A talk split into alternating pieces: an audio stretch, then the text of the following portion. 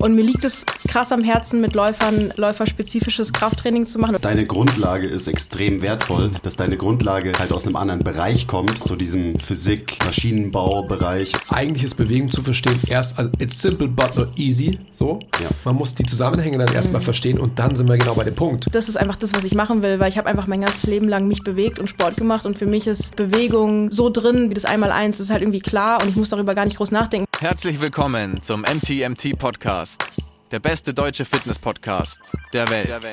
Hier sind eure Hosts Andreas Klingseisen und Christopher Herrmann. Was bringt dir dein 200 Kilo Deadlift oder dein Sixpack, wenn du dich nicht wie ein Mensch bewegen kannst und es dir am Ende vom Tag eigentlich scheiße geht? Wir geben bessere Antworten auf die Fragen der Fitnessbranche. Für was brauchst du 100 Zertifikate, wenn du keinen Zugang zu deinem Gegenüber findest? Du musst einfach ein Menschenmensch sein. Grundprinzipien sind Systemen einfach immer überlegen. Es geht um Prozessliebe und nicht um Ergebnisorientiertheit. Fitness und Gesundheit sind keine Endziele, sondern sich dauerhaft autoregulierende Prozesse. Wir haben zwar keine Ahnung davon, aber wir reden trotzdem drüber. Herzlich willkommen zum MTMT Podcast, Hi. Folge Nummer Weißer Basti. Ähm, aber wir nähern uns ganz stark den 200 Folgen. Richtig? Das stimmt. Ich muss Vielleicht kurz- sind wir, muss weil ich googeln. weiß es ja immer nicht, vielleicht sind wir, weil wir sprechen ja in der Vergangenheit über die Zukunft oder andersrum, ich weiß es nie. Es könnte 196 sein. Okay, sowas. Also wir sind schon ganz nah an 200. Wir haben heute einen Gast, ich freue mich sehr, Andi Gutscheva. Hi. Hi. Wir werden gleich mit dir über vieles sprechen, was man in Berlin so treibt. So von, äh, darf ich mal ziehen oder ähm, muss ich eher drücken und so. Oder? Das hatten wir doch gerade schon irgendwie äh, thematisiert. Also so quasi der äh, latest Talk of the Town ähm, aus Berlin. Vorab, bevor wir quasi dir die Möglichkeit geben, uns zu challengen. Das hatten wir auch schon so ein bisschen. Ähm, Shoutout, Löwenanteil. Ich habe heute hier Kichererbsen-Curry mit Kokosmilch in der Hand. Ist vegan. Es ist vegan. Ähm, ich esse es trotzdem gern mit Eiern. Darf man das? Natürlich. Also nochmal, so wie wir es ja oft essen. Ähm, wir kriegen immer gehört, so hey, das ist ja teuer und so weiter, kostet 7 Euro. Ich denke mir immer so, was kostet eine Pizza, wenn du dir die vom Lieferservice bringen lässt? Was kostet irgendwie ähm, ein schlechtes Reisgericht von einem ähm, China-Restaurant mit ähm, Fake-Fleisch und so weiter? Ja, mehr, deutlich mehr. Deutlich mehr. Also nur nochmal, um da drauf zurückzukommen. Man kann sogar das auch aufteilen auf zwei Portionen oder drei oder whatsoever. Der Rob zum Beispiel macht es ja immer so, dass er sich Wraps daraus macht und diverse äh, Mahlzeiten davon isst. Also Frühstück, Mittagessen, Zwischensnack, Abendessen und sonst irgendwas. Oder auch nachts um zwölf so. Oder? Same, ja. Mitternachtssnack. Ähm, Rob macht sich immer Quesadillas. immer Ich mach- Quesadillas. Ich mache mir immer ähm, Burritos. Ich verhiet das. Was ist der Unterschied zwischen Burritos und Quesad und äh, das eine ist flach, das andere ist eine Kugel. Genau, Quesadilla ist flach und hat noch mehr Queso. Ist ja klar, Und oder? Burrito ist halt ein, ein Wrap. Also um nochmal zurückzukommen. Ähm, das ist tatsächlich, wenn ich, wenn ich keins mit, ähm, mit Eiern esse oder meine Frau zum Beispiel, die mag das gern. Also gerade ähm, aufgrund des veganen Faktors. Äh, ich finde es sehr, sehr lecker. Gerade der Kokosmilchanteil, den schmeckt man wirklich raus, weil ich finde oft, dass man, wenn man mit Kokosmilch kocht oder auch Gerichte isst, dass die Kokosmilch gar nicht schmeckt. Und wenn man Kokosmilch mag, so wie ich, dann ist das wirklich ein Highlight. Also ich mag sehr, sehr gerne. 31 Gramm Protons übrigens. Impressive. It is. Also nochmal, ähm, was wir, glaube ich, beim letzten Mal ja auch schon gesagt haben.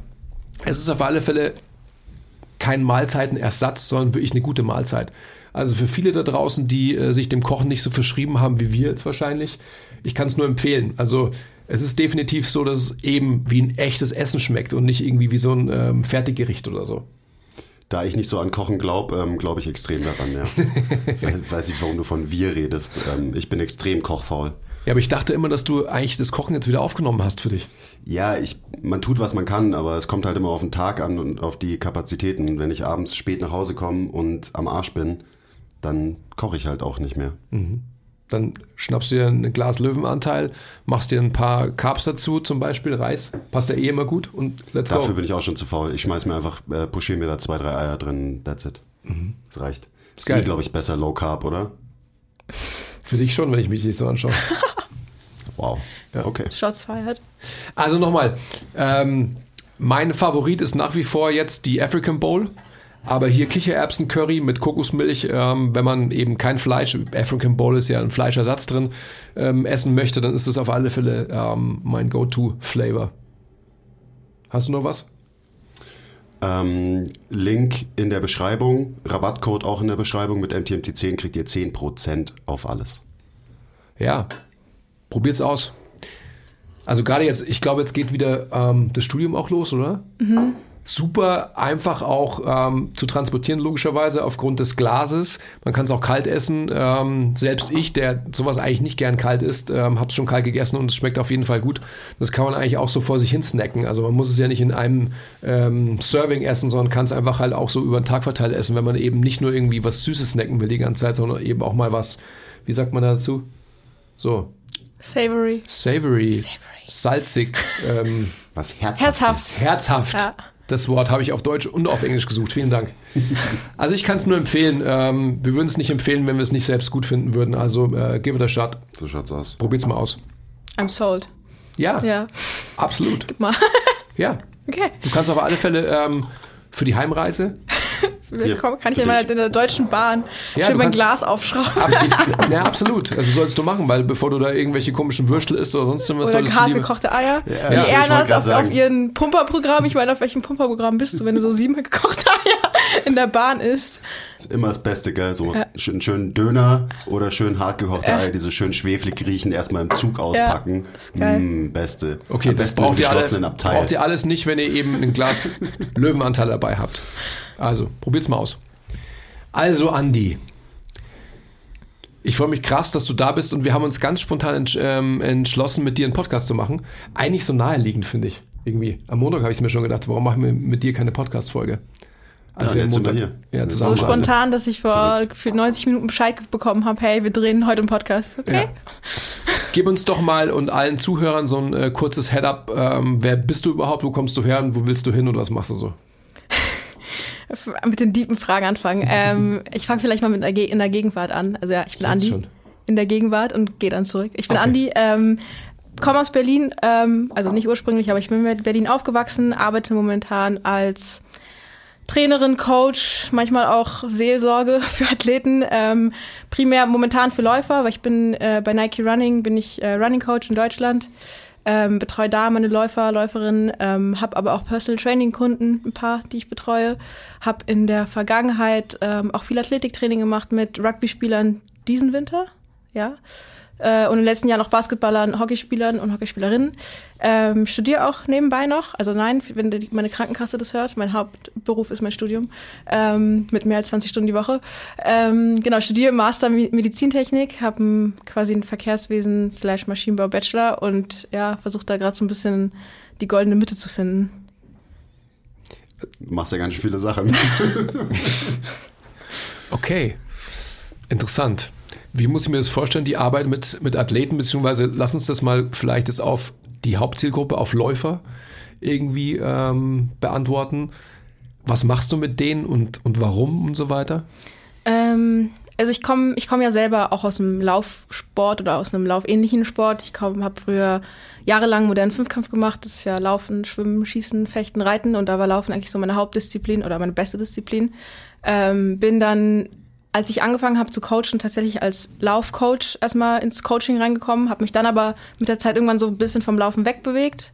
Ähm, Richtung Athletiktraining, mehr dann auch so Krafttraining explored, auch Boxen und bin jetzt aber irgendwie doch wieder zurück beim Laufen gelandet. Und mir liegt es krass am Herzen, mit Läufern ähm, halt läuferspezifisches Krafttraining zu machen. Oder was heißt läuferspezifisches? Allein schon irgendein Krafttraining ist gut für die. Aber meistens auch das, was denen beim Laufen hilft, weil man merkt einfach, also Laufen ist halt auch irgendwo eine Sportart, wo du ein bisschen Power brauchst, je nachdem, welche Distanz du läufst, mal mehr oder mal weniger. Aber von, wenn Leute lernen, irgendwie nicht nur richtig zu atmen, sondern auch einfach sich richtig zu bewegen und richtig im Raum zu positionieren, dann laufen die halt auch viel effizienter. Und ich merke das, also ich habe jetzt gerade ähm, bei Nike, wir haben in Berlin haben wir verschiedene Running Communities, also hier einmal Shoutout an all, unsere Communities in Berlin. Shoutout. Ähm, und ich habe jetzt mit Wave Run Collective ähm, die Marathon-Vorbereitung gemacht. Einige sind jetzt letzten Sonntag in Berlin gelaufen, zwei laufen jetzt, glaube ich, in London diesen Sonntag und dann noch Chicago und New York, Oktober, November.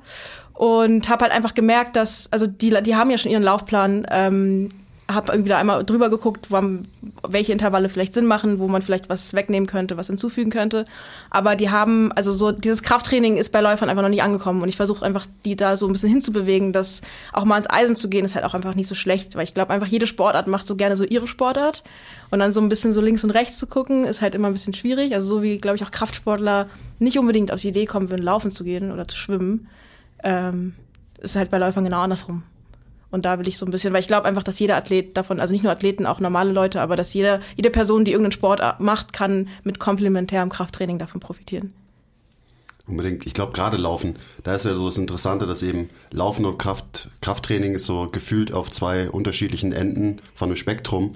Und gerade deswegen können ja Läufer extrem von Krafttraining profitieren. Genau deswegen. Und in anderen Sportarten ist es, glaube ich, schon in der Kultur irgendwie mit drin, dass man halt auch mal liftet. Also du hast Rugby ja. angesprochen, so. Ja, ja. Natürlich. Die lieben natürlich. Gehen ans Eisen, ja. so, logischerweise. Und selbst irgendwie Basketballer und so, ähm, da ist es irgendwie schon mit drin. Aber das finde ich so interessant, weil gerade weil es so unterschiedlich ist von der Belastung her, gerade deswegen können Läufer, glaube ich, hart davon profitieren. Und da kannst du uns ja bestimmt auch noch ein paar, also ein bisschen was drüber erzählen, jetzt so äh, im Laufe von dem Gespräch. Also von was die genau profitieren. Ja, diese also, Läufer. ja, also ich glaube, also bei Läufern ist halt erstmal mal so, die wollen natürlich immer, also möglichst wenig Gewicht haben, weil einfach alles an Gewicht musst du irgendwie mitschleppen. Jetzt kommt auch natürlich, welche Distanz du läufst. Wenn du irgendwie Kurzstreckenläufer bist, ähm, Sprint oder auch 400 Meter, dann brauchst du halt ein bisschen, die machen auch gerne Krafttraining tatsächlich, aber das sind auch die Läufer, die nicht länger als zwei Kilometer am Stück laufen wollen. Ähm, Ja, ähm, aber alle anderen Läufer, je mehr Gewicht du halt hast, des- desto mehr musst du halt mitschleppen. Und es gibt halt immer noch diesen Mythos, hey, wenn du Krafttraining machst, wirst du halt swollen und hast du halt voll die Gains und wirst schwerer. Und vor allem auch bei Frauen ist es eher ungewollt. Ähm, und das denen erstmal zu nehmen, also wir, ich lifte mit denen natürlich nicht mehr als ihr Körpergewicht und gehe auf Maximalkraft, weil warum, wenn die irgendwie einen Marathon laufen? Aber irgendwie einfach zu wissen, wie sie mit zusätzlichem Gewicht sind, sich in allen möglichen Bewegungen gut und sicher bewegen können, macht es halt schon voll viel Sinn, weil ich meine, Laufen ist ja auch irgendwo Teil vom Gangzyklus, nur dass man halt den Boden dann gar nicht mehr berührt irgendwann. Ähm, und wenn man aber irgendwie weiß, wie man richtig seine ganzen Gelenke einsetzt unter Last, dann kann man es auch ohne Last auf beim Laufen machen. Also dann fällt einfach alles, dann ist das ganze Leben leichter. Ich will, also, wir können ja kurz einen, wirklich einen Deep Dive machen in deine Arbeit. Wie ähm, individuell und wie spezifisch ist das Krafttraining für deine Läufer? Mm, Die Individualität, würde ich sagen, hängt von der Gruppengröße natürlich ab. Also ich meine, ich hatte jetzt ähm, eine Gruppengröße von zwei slash drei, aber irgendwie haben es nie alle drei gleichzeitig geschafft, also eigentlich immer zwei. Da ist es natürlich ein bisschen indiv- individueller, aber wir hatten auch zwei Coaches, also zwei Coaches, zwei Coaches, ist halt schon sehr individuell. Die andere Gruppengröße war irgendwas zwischen 10 und 15. Ähm, aber ich gucke mir natürlich sportartspezifisch das individuell an. Also ich weiß irgendwie, welch, welche was du beim Laufen brauchst. Du musst irgendwie, dein Chor muss irgendwie mit dieser ganzen Rotation umgehen können, ähm, die irgendwie benutzen können, aber auch, auch im richtigen Moment abstoppen können. Ähm, dabei auch aufrecht bleiben, weil ich meine, was bei vielen Läufern passiert, irgendwie die ersten fünf, sechs Kilometer sind super oder die ersten zehn, aber irgendwann werden die halt alle rund und verlieren irgendwie die Power auch in ihrem Rücken, sich aufzurichten und kriechen so noch nur noch ein bisschen mehr. Und da kann man auch in einer Gruppe, finde ich, irgendwo in, für die Sportart individuell arbeiten. Also dass man ähm, ja, also erstmal natürlich diese ganzen Atemgeschichten, irgendwie, dass man Leute halt aus der Extension rausbekommt. Ich meine, das ist auch beim Laufen nicht sonderlich gut, wenn dann, also wenn du dich in die andere Richtung beugst, weil du willst ja eigentlich nach vorne und dann hängst du aber hinten und dann ist dein Körperschwerpunkt auch irgendwie komisch. Ähm, genau, also dass du die da quasi irgendwie rausbekommst und dann ja einfach läuferspezifisches Krafttraining machst. Gibt es irgendwelche, also wenn du sagst läuferspezifisches Krafttraining, gibt es irgendwelche Strukturen, die du ähm, fokussiert trainierst oder trainieren Also lässt? primär unilateral. Also ich mache kaum was Bilaterales. Manchmal, wenn ich Leuten das Hingen beigebracht habe und für manche ist es aus irgendeinem Grund bilateral einfacher, das zu lernen, dann benutzt, also für die war es einfach, ich hab, meinte denen, hey, wir können es so machen oder so und die wollten es erstmal bilateral machen. Aber primär unilateral, weil beim Laufen befindest du dich halt nie auf beiden Beinen und das, warum solltest du das dann trainieren? Also das sehe ich irgendwie nicht ein. Und du musst Ähm, und du musst halt irgendwie beim Laufen wäre es auch ganz gut, wenn dein linkes Bein und dein rechtes Bein gleich stark ist, weil sonst läufst du irgendwann im Kreis. Und, ähm, und deswegen ganz viel unilaterales Training, also ja, irgendwie Single Leg, ADLs oder auch Split Squats, ähm, aber auch tatsächlich Lunges in allen möglichen Richtungen. Also gar nicht nur vor und zurück, weil das, das machst du auch schon beim Laufen. Und ich habe auch einfach gemerkt, dass wenn du ich habe ja auch mit Rugby-Spielern zum Beispiel gearbeitet und die bewegen sich ja schon gerne lieber in allen Richtungen. Und wenn du auch dieses multidirektionale Training mit Läufern machst, also auch irgendwie mal auf dem Track die ganzen Skippings nicht vorwärts zurück, sondern auch mal nach links und nach rechts, ähm, challenge du sie gar nicht nur mental, sondern du merkst auch, wie der Körper lernt, in allen Ebenen viel effizienter zu arbeiten. Mhm.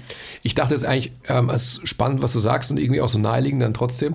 Ich dachte es irgendwie, dass du so einen Zaubermuskel wie ein Tibialis anterior irgendwie hochbringst oder so. Ja, ist es nicht so? Also Unterschiedlich. Also das hast du zum Beispiel so, klar gibt es irgendwie, ja, natürlich hast du irgendwie so, nie, wenn Leute irgendwie zum Beispiel Shinsplints haben, dann kann das irgendwie daran liegen, dass da irgendwas, also das siehst du, dann, aber ich finde, das siehst du an, an, der Person, wie sie sich bewegt, ob der Fuß krass nach innen kollabiert, was du auch hast, wo du das Gefühl hast, der, der innere Knöchel berührt schon fast den Boden, ähm, oder ob die, der Läufer krass nur auf der Außenseite ist. Hm. Ich will, ja, ich wollte jetzt eigentlich ähm, nicht in so eine Richtung bringen, sondern wollte eigentlich so diesen, ist es nicht so ein Thing gerade so im Internet, auf den sozialen Medien? Das ist doch immer ein Thing. Also es gibt immer den aktuellen ähm, Muskel des Jahres so und der hat magische Kräfte dann für ein Jahr und dann vergessen halt alle wieder, mhm. dass das so war. Und im Moment ist halt Tibialis anterior in und ähm, wenn du den isoliert trainierst, dann ist es die Lösung für all deine Probleme. So, da hatten wir ja auch schon eben Glutenmid war auch mal Muskel des Jahres, äh, QL war mal Muskel des Jahres. Was gibt's noch? Ich glaube, ich bin gar nicht auf diesen Social-Seiten, die, die, die den Muskel des Jahres küren, um ehrlich zu sein. ist, auch besser, ist auch besser so. Also ey, ich höre das gerade zum ersten Mal. Ja, also natürlich. Schade. Ich meine, das, das wäre mein Einstieg gewesen, aber du bist, du bist nicht, also bist drauf eingegangen, aber nicht auf die Art und Weise, dass, ähm, ja. also Sorry, ja, ich bin halt auch nicht auf diesen Sorry. Seiten unterwegs. Also als, als ich meine, als Läufer klar brauchst du die Muskulatur, aber du brauchst auch den Posttibialis posterior genauso. Ja. Ähm, und du merkst halt einfach bei Leuten, die vielleicht, ähm, das merkst du aber mehr so in so Running Drills, also bei so Skippings und sowas, die halt ihre Zehenspitzen nicht hochbekommen und dann ja so laufen, also mit den Zehenspitzen nach unten, mhm. wo du auch so denkst, wie, wie setzt du denn auf? Also du musst ja irgendwie deine Zehenspitzen nach oben bekommen und das ist ja, was der Tibialis anterior macht. Und wenn du merkst, okay, die Person kriegt das irgendwie gar nicht hin, dann trainierst du das schon, aber es ist jetzt nicht so, dass ich jetzt mit jedem, jeder Person, ähm, wie heißt es, Toe Raises mache bis zum Umfallen. Wie hast du denn, ähm, also du hast ja eine eigene Geschichte, du bist ja Leistungssportlerin gewesen. Wie hast du den, das ganze theoretische Wissen, was du praktisch für dich selbst erfahren hast, wie hast du dir theoretisches Wissen angeeignet? In den letzten Jahren jetzt? Mhm. Ähm, also nicht beim Leistungssport. äh, weil, also ich muss auch sagen, in den letzten Jahren, wo ich halt immer mehr und mehr theoretisches Wissen zum Thema Krafttraining und alles bekomme und auch Trainingsplanung, Periodisierung. Sorry, äh, Andi, wenn ich da einhacke. Ähm, ich meine erstmal Gate. Oder letztendlich halt zu verstehen, wie, wie der Mensch läuft und so weiter. Wo kommt es her? Weil wir haben ja am Montag schon gesprochen und auch der Quiz hat mir das bestätigt. Also, hey, die Kleine ist auf Zack, so. Äh, war, ähm, ich weiß nicht, University of YouTube? Vielleicht, ja. Also Internet, also Internet, ich meine, also ja, nicht, nicht nur das Internet natürlich, also ich rede ja auch, ich habe ja auch irgendwie viele Kollegen, mit denen, die, also wo ich mir quasi, ich habe, wenn man halt mit den richtigen Leuten spricht über die Themen, mit denen die, wo, mit denen die sich, mit denen die sich auskennen, ähm, dann sammelt man sich halt so von überall so seine Bits and Pieces an Informationen zusammen, verknüpft es, manchmal entstehen natürlich falsche Verknüpfungen, da muss man es quasi neu lernen. Ähm, was ich aber auch irgendwie gar nicht schlimm finde, weil irgendwie das ist ja immer ein Prozess des Neulernens. Mhm. Ähm, und ich habe halt mit 18 angefangen zu coachen, also eigentlich schon davor, aber mit 18 so richtig, dass ich da auch so richtig in die Welt eingetaucht bin. Und ich hatte immer irgendwo Mentoren, die ältere Coaches, Leute, die sich mit Sport beschäftigt haben, wo ich halt viele Informationen bekommen habe und dann für mich selber gefiltert habe, okay, das macht für mich Sinn, das verstehe ich nicht, das ist Bullshit. Mhm. Und dann halt aber auch, wenn ich irgendwie interessante Stichworte, also ich finde dafür Instagram zum Beispiel auch gut, um einfach Trends zu erkennen und dann diesen Trends selber nachforschen zu können. Also wenn man dann so interessante Stichworte guckt, dann haut man es halt bei Google oder wenn man es so richtig ähm, nerdy möchte, dann halt bei PubMed und sucht sich irgendwelche Studien. Also ich habe auch mal Nächte im Studienlesen verbracht, weil mich das Thema einfach interessiert hat ähm, und kann da auch abdriften, aber auch in so gar nicht mehr so trainingsrelated Sachen, also wann du welches Tageslicht bekommen sollst, damit dein, ne, dein Circadian Rhythm, hm, sowas. also ja, also so, ja, ich glaube ganz ehrlich, wenn man Eigeninteresse mitbringt, dann brauchst du jetzt nicht unbedingt die Ausbildung. Ähm, also ich habe ein paar Fortbildungen gemacht, habe jetzt aber irgendwie keine Lizenz.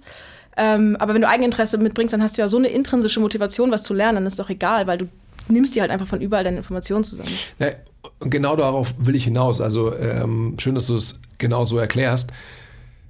Bei mir geht es einfach darum, ähm, du bist ein junger Mensch und du bist ähm, sehr belesen oder berät in diesen ganzen Themen, über die wir sprechen, also seitdem du da bist, ähm, seit Montag. Und genau um das geht es mir eigentlich. Also so ich denke immer, dass, dass ein Profi irgendwann mal ausmacht, dass man halt eben dieses intrinsische Interesse hat, dass man sich mit Dingen auseinandersetzt und nicht nur, weil man es irgendwie äh, n gleich 1 anekdotisch irgendwie erfährt. Das ist, glaube ich, ganz, ganz wichtig. Also so dieses under the bar oder on the track oder whatever mhm. you wanna call it experience. Ähm, aber dann letztendlich auch noch gekoppelt mit, okay, aber was mache ich hier überhaupt? Und ähm, was ist die Grundlage dafür überhaupt? Also so, wir haben am Montag im Skill-Meeting viel über Gate gesprochen und so. Und äh, da hast du ja auch schon mit uns mitdiskutiert, wo ich mir gedacht habe, so hey, mit der macht es Spaß zu diskutieren, weil sie einfach ein ähm, bright mind ist und einfach halt gut denken kann. Und ich glaube, ja, nein, ernsthaft. Und um, Schaut an meine Eltern. Ja, aber um das, ja, ja, aber um das geht's einfach so. Also ja. das ist halt immer so, wo ich mir denke, so hey, das ist die schönste Grundlage, dass man einfach halt ähm, konstruktiv kritisch sich mit Menschen auseinandersetzt. Deswegen bist du ja auch da. Ja, ja ich glaube auch, ich hatte halt schon immer ein sehr medizinisches Interesse. Ähm, habe kein Medizin studiert, weil meine Noten, ich hatte halt nicht 1,0 AB. Ich habe Leistungssport gemacht, war nicht so oft. Also ich war schon in der Schule, aber jetzt nicht jede Stunde und war jetzt auch nicht so eager, da irgendwie die Bestleistung rauszuholen.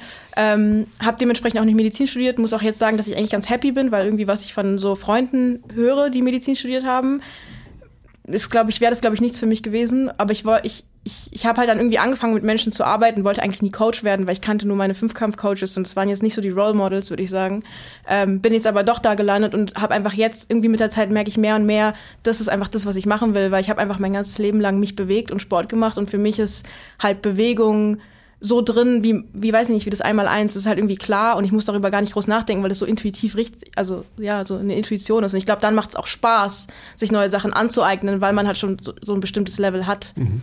Also zum Beispiel, weiß ich nicht, müsste ich jetzt Latein lernen. Ich bin war super schlecht in Latein. Es würde mir absolut keinen Spaß machen, weil ich einfach die Grundlagen auch nicht habe und nie haben werde. Und ist auch okay. Ja, ich glaube, es ist einfach so wichtig, dass man von anderen Menschen lernt, im Austausch mit anderen Menschen. Also ich meine, du hast ja irgendwie alles angerissen. So klar kann man sich auch mal ähm, ein paar Studien um die Ohren knallen. Aber da ist in meiner Erfahrung der Ertrag immer relativ niedrig. Also da verbringt man halt Stunden um Stunden mit einer fucking Studie und dann hat man sie durchgelesen und dann ist man am Ende so, ja, okay, und jetzt so, was habe ich, was habe ich davon? Ähm, und gerade so Stichpunkt eben von anderen Menschen lernen, vielleicht kannst du mal kurz ähm, erklären, warum du überhaupt hier bist ja. und wie du auch so auf uns gekommen bist, weil ähm, darüber haben wir noch gar ja. nicht geredet.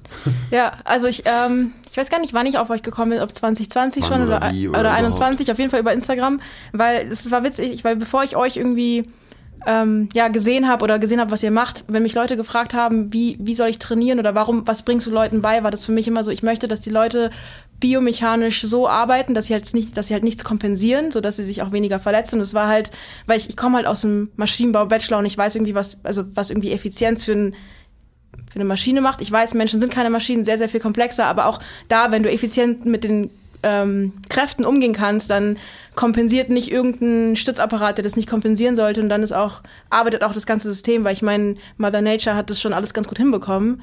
Ähm, was ich auch, also jedes Mal ultra krass finde und krass mindblowing, so dass, weiß ich nicht, dass der Fuß supinieren und pronieren kann und dass das, dass er das sich zum Beispiel da, da, da die komplette Stabilität des Fußes ändert. Also das ist eigentlich so ein krankes mechanisches System, andere Story. Aber genau, dann habe ich das gesehen, was ihr macht und war so, hey, das ist genau das, was ich irgendwie in mir gefühlt habe, aber nie so richtig artikulieren konnte, weil ich halt niemanden kannte, der so arbeitet. Es war einfach nur so ein, so ein, ja, so ein inneres Gefühl, irgendwie, dass das so richtig ist. Und habe euch halt super lange gefolgt. Ähm, ich wahrscheinlich ab dem, weiß ich nicht, 80. Podcast alle Podcasts gehört. Ähm, wirklich alle. ähm, bin auch bei einigen, also vor allem so die Early Podcasts zum Thema Laufen, da ich dachte auch so, mm, Running, weiß ich nicht, ob ihr das so gecheckt habt. ähm, aber nee, genau. Spricht und dann, für dich, dass du trotzdem dran geblieben bist. Äh, ja, ja, ja, klar, weil ich meine, das musst du ja auch nicht checken. Also warum müsst ihr Running checken? Habt ihr, also ihr seid jetzt nicht unbedingt die Runner, vielleicht geht ihr mal laufen, aber ihr betreut jetzt auch nicht unbedingt Runner und ist ja auch voll okay. Ähm, so wie ich wahrscheinlich nie so richtig Heavy Weightlifting oder Olympic Weightlifting gecheckt habe. Also so von den Bewegungen her schon, aber irgendwie so von dem Sinn nicht. ähm, und genau, da habe ich euch irgendwie gefunden und war schon, habe schon länger überlegt, äh, so ein Mentorship zu machen ähm, und war dann jetzt so, ja, okay, ich mache das jetzt, weil jetzt hatte ich auch gerade Zeit mit Uni, weil die Uni erst in einem Monat losgeht. Ähm, und muss sagen, dass es halt mega, mega nice ist. Also ich glaube, man muss schon mit sehr, sehr viel Vorwissen herkommen, weil man bekommt halt jetzt nicht irgendwie eine Vorlesung. Ähm, das heißt, du musst schon wissen, was du fragen willst oder du musst wissen, was du nicht weißt. Ähm, man muss ja nicht alles wissen, aber man, also ich finde, je mehr man weiß, desto mehr weiß man auch, dass man vieles nicht weiß. Ähm, und ja, einfach mal zu gucken, wie ihr arbeitet. Ich wollte mich halt unbedingt einfach mit Leuten austauschen, die so denken wie ich. Und das habe ich einfach in Berlin nicht, weil ich, vielleicht gibt's welche, bitte meldet euch. Aber ähm, das habe ich und deswegen wollte ich halt unbedingt herkommen und einfach mal mit euch reden, weil es, glaube ich, immer ganz nice ist, wenn du halt ähm, noch mehr Mentoren hast, die halt irgendwie noch mehr wissen und dich mit denen noch mehr austauschen kannst. Schön. Ich glaube, das ist eine ganz wichtige Sache. Das hatten wir ja vorhin auch. Charlotte Jacob, ähm, du verstehst es eh nicht, von dem her kann ich es erzählen. Ähm, also, dass man dann äh, zum, für, für ein Mentorship bei MTMT einfach einen gewissen Wissensstand mitbringen sollte, ist einfach, glaube ich, mandatory, weil es einfach so ist, dass man sonst so viel auf der Straße liegen lässt, was man hier erfahren könnte.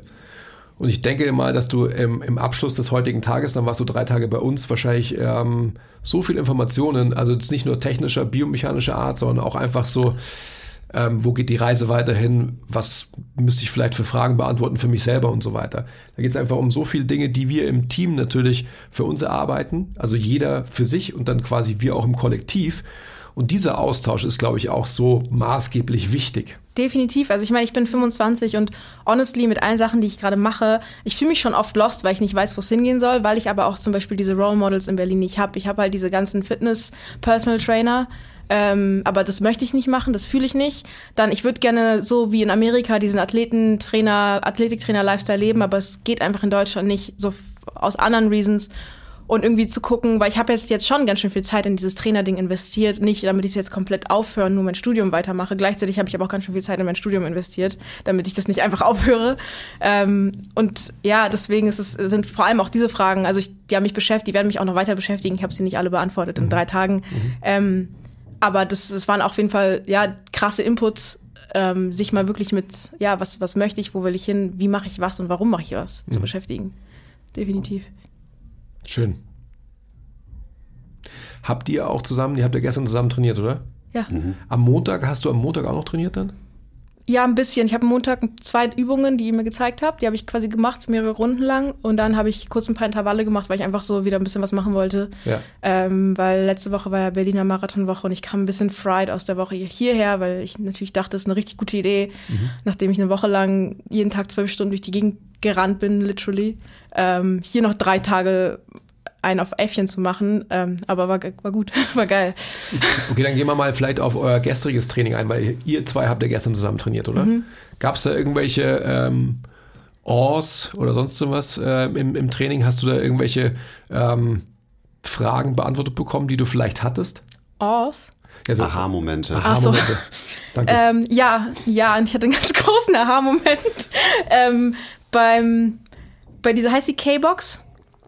Mhm. Dieser Eccentric K-Box. Mhm. Ähm, da haben wir halt diese, ja, so Romanian Deadlifts gemacht, also bilateral, dass ich eigentlich immer viel zu weit stand, dass ich das irgendwie weird gespürt habe, aber dass man auch gar nicht unbedingt immer alles spüren muss. Aber dann meinte Kuis mal, hey, steh doch einfach mal enger und belaste mal deine Fußinnenseiten. Und dann habe ich auch gemerkt, wie krass ähm, Okay.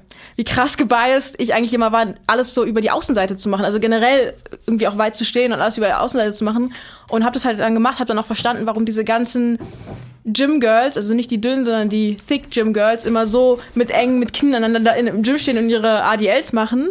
Ähm, es war auf jeden Fall ein Aha-Moment. Mhm. Also definitiv. Also ich, ich sag, also ich habe auch hier super viel bei den Übungen gelernt, weil wie gesagt, ich hatte nie wirklich einen Coach, der mir alles beigebracht hat. Ich habe mir mehr oder weniger selber vieles beigebracht und vieles war halt richtig oder intuitiv richtig, aber einige Sachen halt auch falsch. Ich meine, allein schon, dass du, also ich weiß nicht, wie du selber trainierst, aber dass du schon ähm, bei deinen Läufern entschieden hast, dass sie nicht bilateral trainieren, ist schon mal eine gute Entscheidung gewesen. Ich weiß nicht, wie du selber trainierst, äh, das ist äh, wahrscheinlich eine andere Frage. Aber ähm,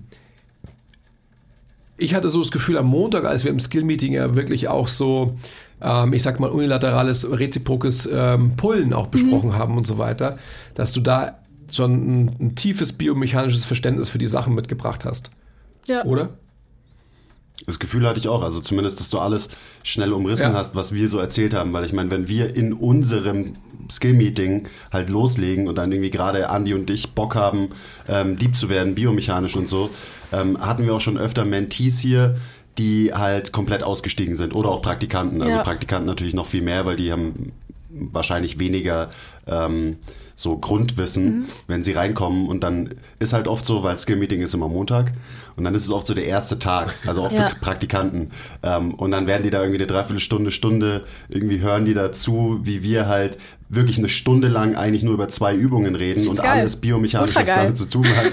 Und bei dir hatte ich auf jeden Fall das Gefühl, dass du auf jeden Fall mitkommst und folgen kannst. Ja. Ähm, und das hat man halt oft vollkommen zurecht, bei anderen Leuten halt nicht so. Und die sind erstmal danach, stehen die so da, haben fette Fragezeichen mhm. in den Augen und sind so, okay, wo zum Teufel bin ich hier eigentlich gelandet? Mhm. Ähm, ja, aber ich glaube, mir, das hat halt auch echt geholfen, dass ich nicht nur, also dass ich halt irgendwie alle Podcasts gehört habe. Ähm, ich höre irgendwie ständig Podcasts, wenn ich so alltägliche Sachen mache, weil mein Gehirn nicht nur eine Sache machen kann. Ähm, also so, sobald, also sobald ich die Wohnung aufräume oder auch einfach Commute. Ich meine, Berlin ist ein bisschen größer als München. 40 Minuten Tür zu Tür ist halt normal. Mhm. Und ist halt schon ein Podcast. ähm, oder ich fahre halt viel Fahrrad. Ich habe beim Fahrradfahren eigentlich immer Podcasts. Ähm, und nicht nur die Podcasts, sondern auch was Biomechanik angeht, so eure ganzen YouTube-Videos. Ich habe mir tatsächlich auch deinen Plan gekauft, weil ich wissen wollte, wie du, wie du ein Programming schreibst. Ähm, weil die Übung kenne ich halt, aber ich bin, glaube ich, ich, also das ist auf jeden Fall noch so Room for Improvement, ähm, Programmings zu schreiben, vor allem für mich selbst. ähm, und ich glaube, da lernt man auch einfach viel, wenn man, wenn ihr irgendwie erklärt, okay, warum bewegt sich was? Und dann habe ich halt schon mechanisches Grundverständnis. Ich weiß halt, wie ein Moment wirkt. Ich weiß, dass die Schwerkraft von oben nach unten wirkt und sich auch nicht ändert. Also zumindest nicht auf Planet Erde. Ähm, das ist schon mal wichtiges Wissen, was, glaube ich, ein paar da draußen fehlt. Ja, weißt du, die Sache ist, in einem, wenn du Verkehrs- oder Fahrzeugtechnik im Bachelor machst, du hast, du berechnest so viele mechanische Systeme. Du hast einen Stützbalken, dann hast du irgendwelche Querstreben und dann musst du da überall die ganzen Winkel, irgendwie die ganzen Kräfte gucken, wie die wirken. Wenn du das halt bis bis zum Umfallen literally gemacht hast, dann es ist ganz lustig, weil wenn ich, wenn ich coach, Leute coache, äh, meine, meine Coaches coache, ich sehe einfach wie so Augmented Reality, wie die, wie die Kräfte wirken. Ich sehe Kraftvektoren in den Leuten weil ich da so ein bisschen aber weißt du, so, ich Geil, gern, dann ich, hast du meine Frage schon beantwortet, die ich dir stellen wollte. Ich würde ich würd gerne ähm, genau nochmal auf das eingehen. Also sprich so, wenn du sagst, du hast, du hast dir Muskeltraining, Menschentraining bei Quiz gekauft als Programm und kennst die Übungen. Ja, die Übungen zu kennen, ist das eine. Wie man die Übung auf unsere Art und Weise angesehen richtig macht, ist natürlich was anderes. Weil das ist ja mal das, was ich auch sage. Aber das erklärt ihr doch. Ihr habt doch bei jeder Übung, was ziemlich geil ist, ehrlich gesagt, das ist eigentlich so ein No-Brainer, aber es ist so geil. Bei jeder Übung kann man einen Link anklicken Absolut. und auf YouTube landen und dann ist so eine. Per und ich meine, was willst du denn mehr? Das ist doch perfekt erklärt. Besser geht's gar nicht, definitiv. Und weißt du, ich glaube einfach, dass dein Vorteil ist, dass du so unspoiled bist, was halt so Gym Bro ähm, mhm. Knowledge anbelangt, ja. über Übungen und so weiter, dass, ähm, dass du deswegen einfach sagst, so ist doch vollkommen klar. Wir haben, wir haben oft einfach, äh, also ähm, ich hatte gerade wieder auch, manchmal habe ich ja Zeit, dann habe ich jetzt irgendwie auf Instagram ähm, auch was kommentiert so.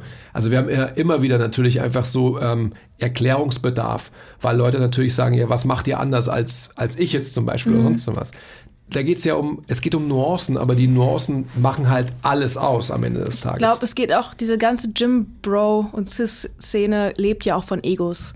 Und es sind Leute, die wollen, die, die, die hinterfragen halt oder die lassen nicht so gerne ihre Prinzipien oder ihr Coaching oder was auch immer hinterfragen. Und auch, das habe ich auch oft, wenn ich mit Trainern rede und frage, hey, warum macht ihr das und warum macht ihr das so? Und dann werden die so ein bisschen snappy und mm, ich weiß schon so. Und dann bin ich so, okay, alles klar. Also ich habe auch gar, honestly, ich habe gar keine Energie mit solchen Leuten zu diskutieren. Ich mache das nicht. Ich bin aber auch jetzt nicht so ein diskussionsfreudiger Mensch. So wenn du mir auf die Nerven gehst, dann gehe ich halt einfach.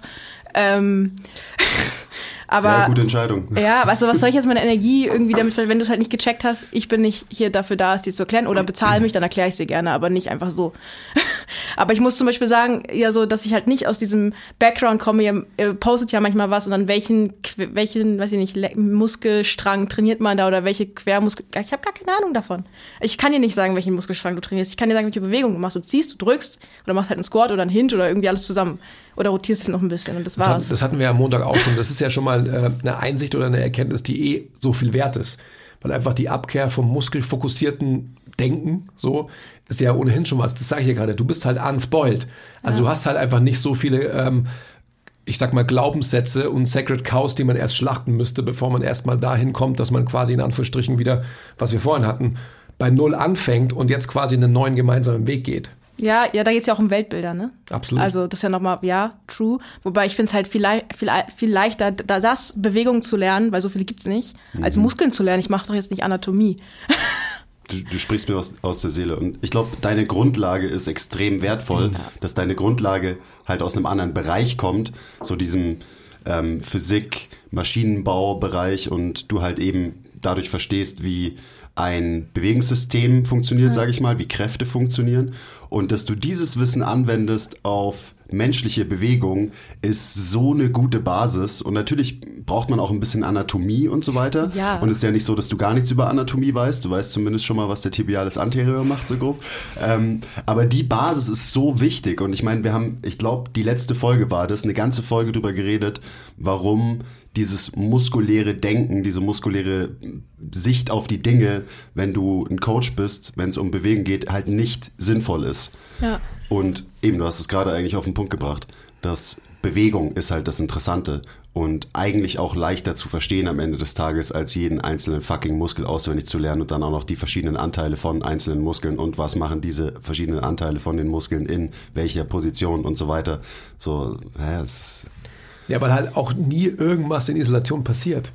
Und das ist ja genau einfach der Punkt. Also auch so, jetzt können wir weit ausholen, in Stuart McGill und wie sie alle heißen und so weiter, die einfach halt ähm, Deadman Anatomy und so weiter halt einfach. Dead Pig Anatomy. Ja, okay, sorry.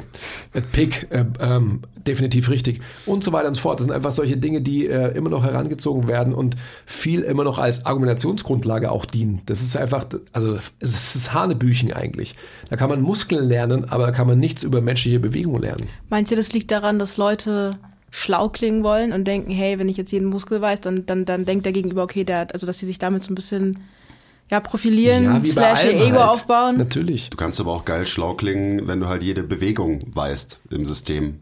So, dann redest du halt nicht von tollen Muskeln, sondern redest halt von, keine Ahnung, Pronation, Innenrotation und Abduktion und so weiter. Also wenn es dir nur ums schlau klingen geht, dann, ich glaube, das geht auch so. Ich meine, du hast gerade gesagt, es ist viel leichter, eigentliches Bewegung zu verstehen. Erst, also it's simple but not easy, so. Ja. Also man muss, man muss die Zusammenhänge dann erstmal mhm. verstehen und dann sind wir genau bei dem Punkt. Also so, du kannst Muskeln stupide, sage ich mit Absicht, auswendig lernen. Du kannst Ursprung, Ansatz, Innovation lernen. Das kannst du auswendig lernen. Da brauchst du kein Transferverständnis. Du brauchst nicht Verständnis darüber, wie wirklich Zusammenhänge sind. Bewegung ist ja. Transferverständnis. Das heißt, da spielt schon noch viel, viel mehr rein. Auf jeden Fall. Also gerade wenn du jetzt zum Beispiel mit einem Läufer arbeitest und der, keine Ahnung, hat irgendwie Probleme mit seiner Technik oder mhm. er hat irgendeine Überlastungserscheinung oder so, dann ist es ja ultimativ sinnvoll, wahrscheinlich, also ich habe schon auch mit ein paar Läufern gearbeitet, so ähm, in meiner Karriere, ähm, eben zu verstehen, wie funktioniert diese Bewegung laufen und was für eine Bewegung oder für Bewegungsoptionen ja. fehlt vielleicht ja. diesem Menschen oder was kann dieser ich, Mensch nicht. Das ist auch witzig, weil ich habe mal darüber nachgedacht, wie ich so Leute bewerte, so wie ich, wenn ich eine Person zu mir reinkommt und sagt, hey, ich brauche Personal Training und ich meine, mein, die Bewertung geht ja sofort los, wenn die Person reinkommt. Aber krass unterbewusst. Ich mache das ja nicht bewusst und guck, okay, wir gucken jetzt einfach mal, wie er dreht, bewegt und so. Und ich habe halt dadurch, dass ich halt schon seit sieben Jahren coache und ich habe die ersten vier Jahre habe ich nur Gruppensessions gemacht und hatte zehn bis zwanzig Leute pro Gruppe. Ich hatte, weiß nicht, ab mit zwei Sessions die Woche angefangen, irgendwann waren es sechs und das habe ich halt die ganze Zeit gemacht. Und du hast halt, das waren nicht immer die gleichen Leute, sondern auch unterschiedlich und ich weiß nicht, wie viele hundert Menschen ich mich ich bewegen sehen habe. Mhm. Und du hast halt mittlerweile einfach dieses Auge ähm, und wenn du mich jetzt fragst, was, wenn ich, ich kann dir sagen, hey, die Person bewegt sich komisch, so und so und dann würde ich sagen, so und so arbeiten wir. Aber wenn du mich jetzt fragst, aber was genau ist das Problem, kann ich dir das oft auch gar nicht so sofort sagen, weil das einfach so ein Gefühl ist. Und mhm. ich glaube, das ist auch noch was, woran ich arbeiten müsste, weil viele Leute nicht so gern mit Gefühlen arbeiten. Aber es ist halt einfach, das heißt nicht, so ein Feeling. Ich bin aber, ich freue mich total, weil ähm, das ist halt, also es geht, da geht es nicht ums Fühlen, Fühlen, sondern nee, nee, es geht um dein Gefühl. So Intuition, genau. Absolut. Und da ist irgendwas komisch und so weiter. Und vielleicht kann man es gar nicht benennen, ja, aber man kann quasi dann ähm, durch weiß ich auch nicht, durch, durch Kommunikation, durch Austausch X, Y, wie auch immer, kann man sich dem Problem in Anführungsstrichen nähern und kann einfach ähm, den, den Menschen, du hast es vorhin gesagt, ähm, das ist ja auch immer so mein Thema, im Raum in seiner Position verändern. Und um das geht es ja letztendlich. Und das kann man irgendwie ähm, auch ohne, dass man irgendwelche Muskeln kennt zum Beispiel. Das kommt ja unweigerlich irgendwann mal dazu, dass man ja. halt eine Sprache hat, wo, worüber man sprechen kann. Also, also das da hinten heißt ja nicht das da hinten, sondern halt der Muskel XY Man und so weiter. sich halt auch. Ich glaube, so habe ich auch viel gelernt. Bei mir kamen erstmal die Probleme und dann weißt du, okay, das Problem kann ich jetzt nicht so lösen. Ähm, Gehe ich mal ins Internet und guck mal, was passiert da eigentlich. Und so baut sich halt nach und nach der ganze menschliche Körper zusammen. Ich muss auch sagen, zum Beispiel so Schultern sind immer noch so ein bisschen mein Weak Spot. Also da, da habe ich, glaube ich, noch nicht alles 100% verstanden.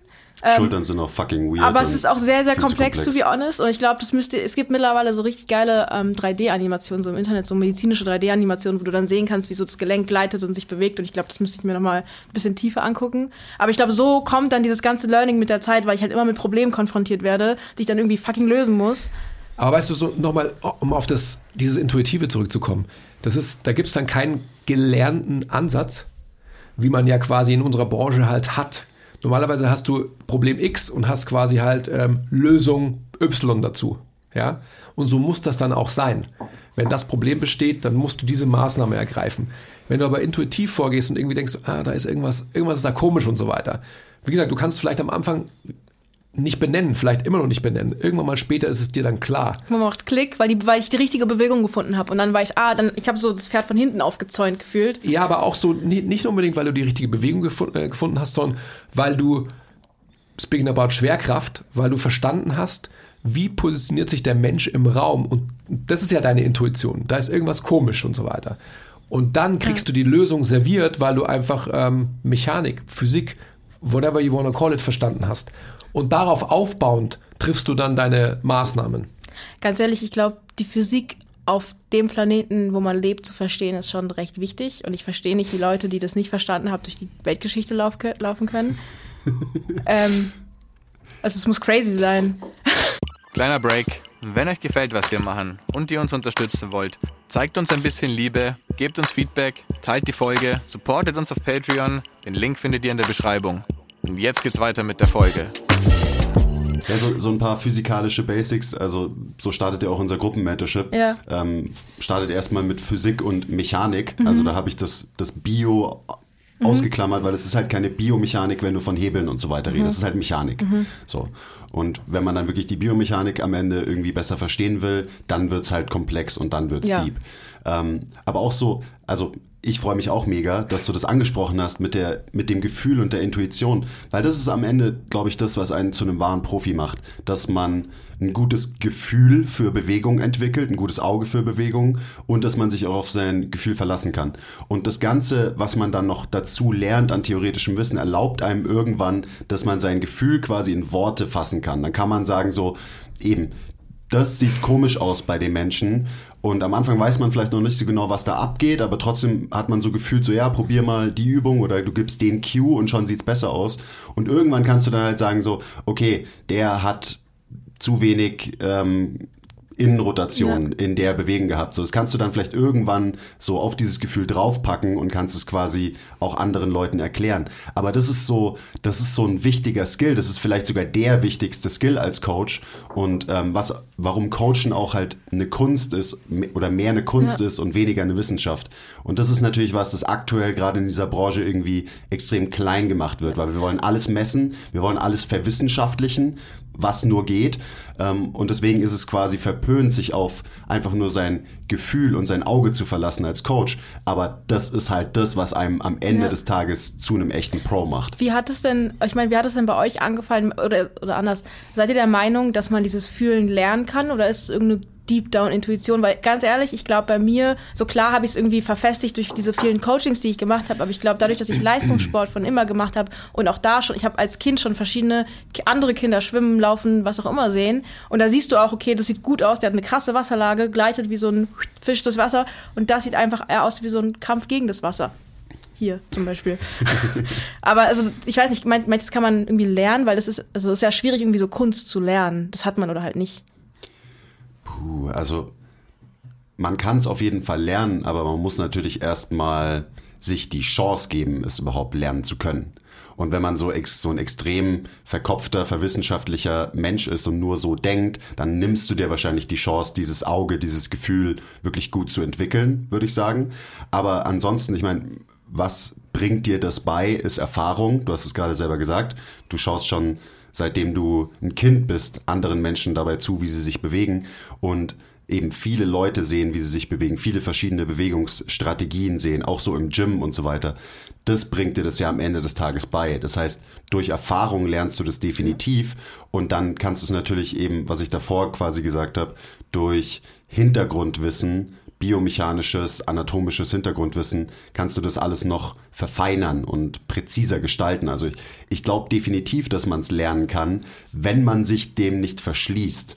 Und wenn man von Anfang an irgendwie so dieses Mindset hat, so ähm, eben, ich bin vielleicht mehr Künstler in Anführungszeichen ähm, als Wissenschaftler, als Coach. Ähm, und wenn man mit dem richtigen Mindset in diesen Lernprozess reingeht, dann wird man da immer besser werden.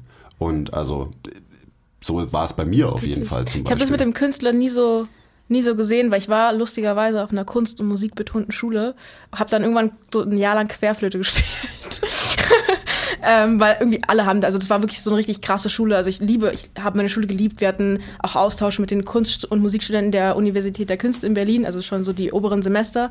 Aber ich war immer so irgendwie gefühlt das schwarze Schaf, weil ich war immer nur beim Training und Props an meine Schule, die haben teilweise den ganzen Klausurplan umgestellt, damit ich ins Trainingslager fahren kann. Also die hatten, die waren auch sehr open-minded, was das angeht. Wir hatten auch viele Schauspielerkinder, die halt auch irgendwie weg waren.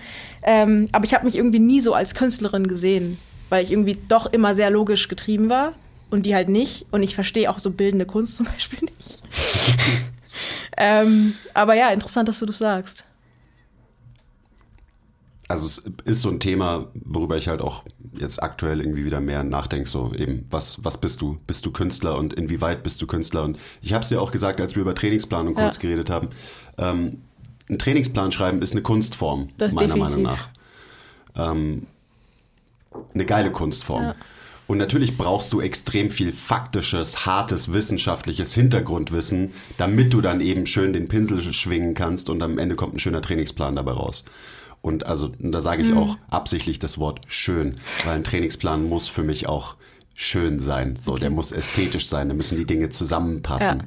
So, und so weiter. Aber so auch schon Session Design. Also das ist mir auch ganz früh aufgefallen, weil ich habe früher meine Sessions, ich war immer so, okay, diese Bewegung möchte ich machen und danach baue ich halt, okay, dann irgendwie machen wir das als Warm-up, damit das irgendwie passt. Und mit vielen Trainern die, die haben irgendwie so akribisch ihre Sessions vor der Stunde geplant. Und ich mache, ich gucke erstmal, weil ich hatte halt auch Gruppen und auch so Leute, die, das ist nicht eine feste Gruppe, sondern immer so ein bisschen random und ich musste mal gucken, wer ist da. Das heißt, ich kann gar nicht die Session so akribisch planen, weil ich habe gar keine Ahnung, wer kommt. Ähm, und ja, dass halt irgendwie Leute sonst irgendwie so, so eine kranke Wissenschaft draus gemacht haben, irgendwie ihre, ihre Session zu planen, aber am Ende hast was ist, ist hat es dann irgendwie trotzdem nicht ineinander gegriffen. Da habe ich so gefragt, warum machst du dieses Warm-up, wenn du das als Haupt Hauptlift oder Hauptübung hast und bist so, hä? Und ja, das ist glaube ich auch eine Kunstform, wie also ob du jetzt irgendwie einen kleinen, also ich meine, eine Trainingssession ist ja auch schon ein Trainingsplan, nur halt ein kleinerer. Kleiner Ausschnitt davon. Kleiner Ausschnitt davon. Bist auch ein Künstler, Andi. Bist du still geworden, als wir jetzt über, über Kunst geredet haben.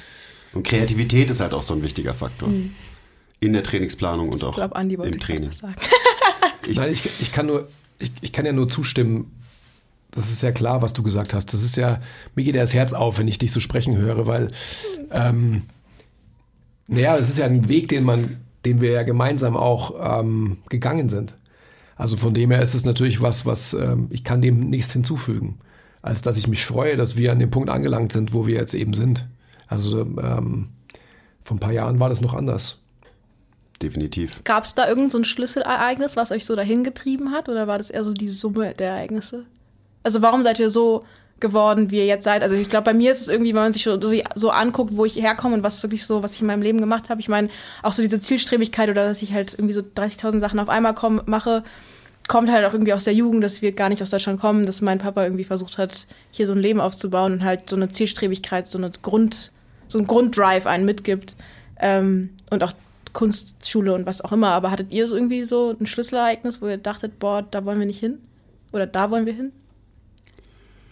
Also ich kann ja mal anfangen, es ist natürlich immer schwierig von einem Schlüsselereignis zu reden, aber trotzdem gibt es halt einfach gewisse Ereignisse, die, die in meinem Kopf da eine große Rolle spielen, so in der Vergangenheit. Und ich glaube, viel davon ist auch aus Konflikt entstanden. Also bei mir Konflikt mit mir selbst, ähm, aber auch tatsächlich halt Konflikt mit dem Andi konkret. Also zum Beispiel in der Phase, wo ich halt irgendwie extrem verkopft extrem unkünstlerisch selbst trainiert habe und auch meine Leute trainiert habe. Und dann der Andi versucht hat, mich zu coachen in dieser Phase und es halt einfach nicht geklappt hat und es auch wirklich irgendwie so ein bisschen gekracht hat zwischen uns. Und das war auch eine Phase, wo ähm, Training mir keinen Spaß mehr gemacht hat, wo Training eine Pflicht war, ähm, wo Training mich nur unter Druck gesetzt hat ähm, und mein Leben am Ende des Tages nicht bereichert hat. Und das war auf jeden Fall ein großes Schlüsselereignis, mhm. das gekoppelt dann auch mit, äh, ich sag mal, dem Beef zwischen Andy und mir, ähm, was bestimmt dafür gesorgt hat, dass ich so dieses andere Ende vom Spektrum eben das Kreative, das Weichere irgendwie nach und nach mehr zugelassen habe. Und dann kommt natürlich noch das ganze Theoretische dazu, dass man halt irgendwann angefangen hat, sich mit sinnvolleren Quellen zu beschäftigen ähm, in Bezug auf Bewegung und Training und ja. so. Aber das ist nochmal irgendwie sein, sein eigenes Thema. Ähm, das wäre eins der Schlüsselereignisse für mich. Alles, was er gesagt hat? Für mich im Speziellen, ähm, also in der eigenen Leidens Leidensgeschichte definitiv so die, ähm, der Punkt, dass ich halt so Schmerzen hatte, mhm. dass ähm, ich von Pontius zu Pilatus gelaufen bin und alle gesagt haben am Ende des Tages, also ich war bei sogenannten ähm, Spezialisten für meine Hüftproblematiken.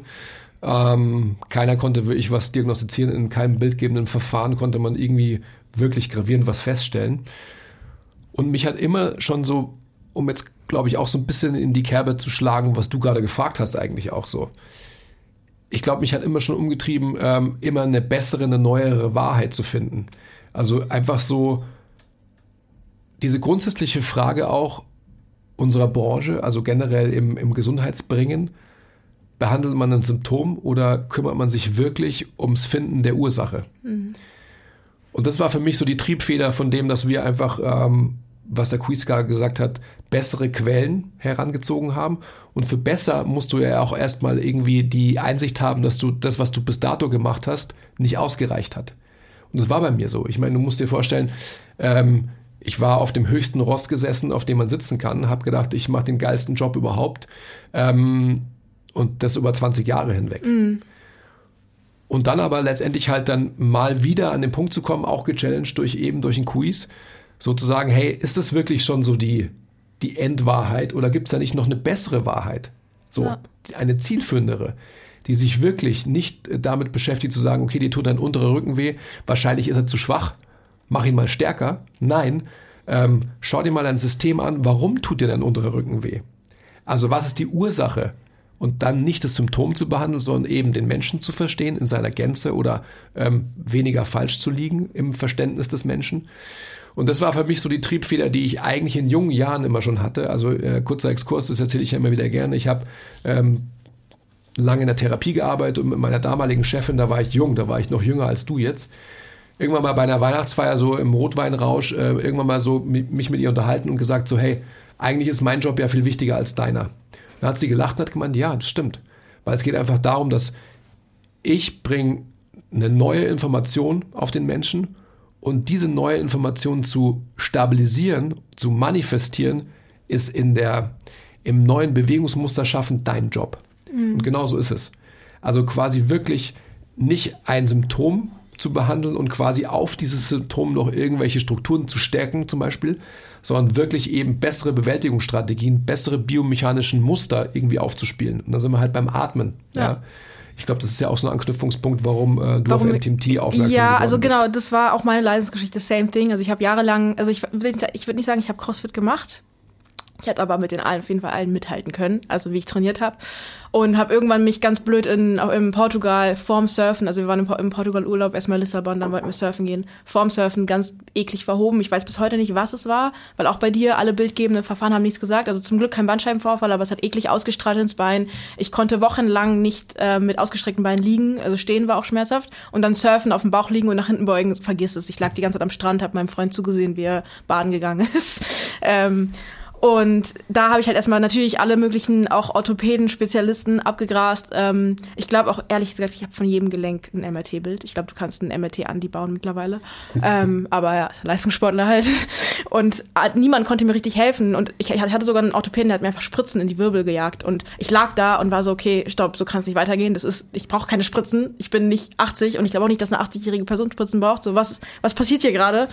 Und dann habe ich angefangen, ähm, war ich irgendwie in einem, bei einem Chiropraktiker in Berlin, so ein, so ein Chiropraktiker-Haus mehr oder weniger, wo viele verschiedene auch interdisziplinär arbeiten und der Typ hat mich halt anguckt, geknackt, aber ganz ehrlich, ich bin hypermobil, ich knack immer. Also es war jetzt nicht so eine große Leistung und er meinte auch, hey, du brauchst nicht mich, du brauchst einen Bewegungstherapeuten, du musst dich richtig bewegen lernen und hat mich dann einfach, dass ich hatte einfach Glück an die richtige Person weitergegeben und mit dem Typen arbeite ich immer noch und der war, ich bin irgendwann die ersten drei, vier Sessions waren wichtig für mich, damit ich das halt lerne, aber irgendwann hatte ich es dann. Aber ich gehe immer noch zu ihm hin in so vier, sechs, achtwöchigen Abständen, um einfach mal mit ihm zu reden und Sachen auszutauschen, wenn ich Fragen habe und hey, was passiert eigentlich beim Overhead Press, weil der Typ arbeitet viel mit Zirkusartisten zusammen, also Leute, die eigentlich Overhead leben mhm. und andere Leute Overhead tragen und der, der wird es schon wissen. Und das war so mein Einstieg auch in diese ganze Atemgeschichte. Ich meine, ich habe mich hingelegt, eingeatmet und mein Bauch ging nach innen. Und das, also ich meine, und ganz, ich, das war auch so krass, weil er meinte er so, nee, du musst so Zwerchfellaktivierung, ich hatte gar keine Ahnung, wie das geht und ich bin verzweifelt und ich lag da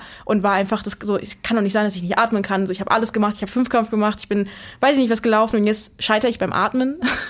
Und das war halt voll tough irgendwie mitzubekommen und ich habe das so krank geübt. Ich glaube, ich habe noch nie eine Hausaufgabe so krass gewissenhaft geübt und jetzt mittlerweile denke ich halt natürlich nicht mehr drüber nach und merke halt, also ich glaube, das kommt halt auch von diesem Leistungssport. Also ich merke auch eigentlich fast alle Leistungssportler, mit denen ich arbeite, die atmen halt so wie ich früher. Mhm.